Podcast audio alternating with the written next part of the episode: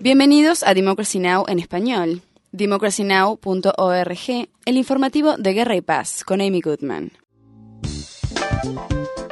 Esta es la información más destacada de la semana. A papal conclave has selected Cardinal Jorge Mario Bergoglio of Buenos Aires, Argentina, to be Un conclave papal eligió al cardenal Jorge Mario Bergoglio de Buenos Aires, Argentina, como nuevo papa. Reemplazará al papa Benedicto XVI, que conmocionó a la Iglesia Católica el mes pasado al convertirse en el primer pontífice que renuncia en casi 600 años. Bergoglio adoptó el nombre de Papa Francisco. Es el primer papa de América Latina y el primero que no es de Europa en más de mil años.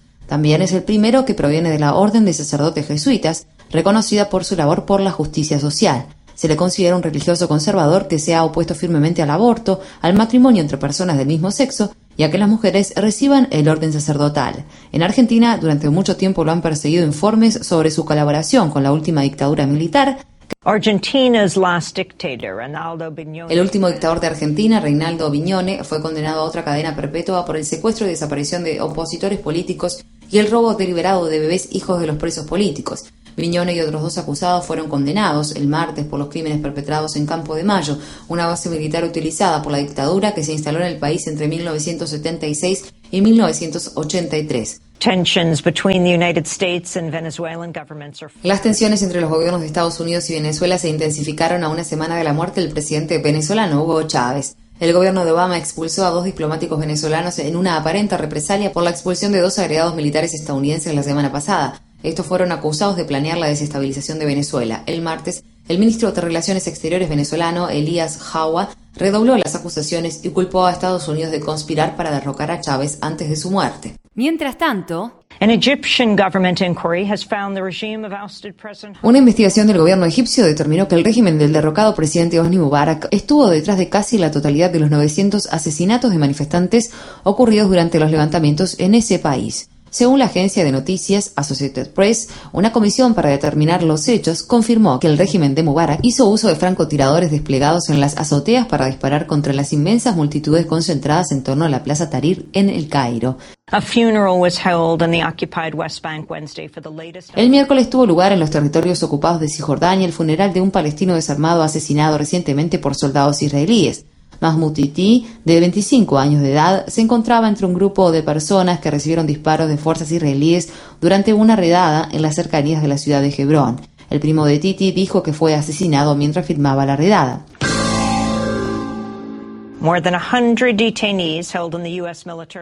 Se informó que más de 100 detenidos en la prisión militar estadounidense de Bahía de Guantánamo han ingresado en su quinta semana de huelga de hambre provocada por las terribles condiciones en la prisión. La noticia de la huelga de hambre salió a la luz la semana pasada, pero aparentemente la medida abarca más prisioneros de los que se creía inicialmente. La noticia ha provocado malestar mientras oficiales militares estadounidenses confirmaron que un guardia disparó balas de goma a los detenidos en enero por primera vez en la historia de la prisión. Se informó que la CIA estaría aumentando sus operaciones dentro de Irak. Según el Wall Street Journal, agentes de la CIA están reemplazando a fuerzas militares estadounidenses en su trabajo con el Servicio de Contraterrorismo de Irak. El supuesto objetivo es ayudar a combatir a Al-Qaeda en Irak y evitar el desbordamiento del conflicto interno sirio. La función de la CIA en Medio Oriente parece estarse ampliando. La agencia está operando una base de aviones no tripulados en Arabia Saudí y entrenando a rebeldes sirios en Jordania. Y por último,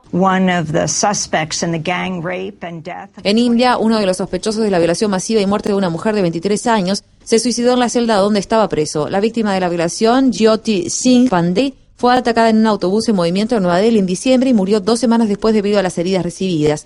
El domingo la policía de la India informó que uno de los seis sospechosos, Ram Singh, se ahorcó en su celda. Los otros cinco sospechosos están siendo juzgados. El viernes, Jyoti Singh Pandey fue homenajeada en Washington en forma póstuma con el Premio Internacional del Departamento de Estado a las Mujeres Valientes. El secretario de Estado, John Kerry, rindió homenaje a Pandey en la ceremonia. Kerry afirmó. En las dos semanas siguientes fue consciente del creciente movimiento que la apoyaba y de la indignación que se había suscitado en todo el mundo. Mientras luchaba por su vida, decidió luchar también por la justicia. Desafió a sus médicos y a una cultura del silencio y dio dos detallados testimonios de la violación, de lo que se valió la policía para detener a los violadores. Su valentía inspiró a millones de hombres y mujeres para unirse con un simple mensaje, nunca más. Para mayor información, visita nuestro sitio web www.democracynow.org barra es. Infórmate bien.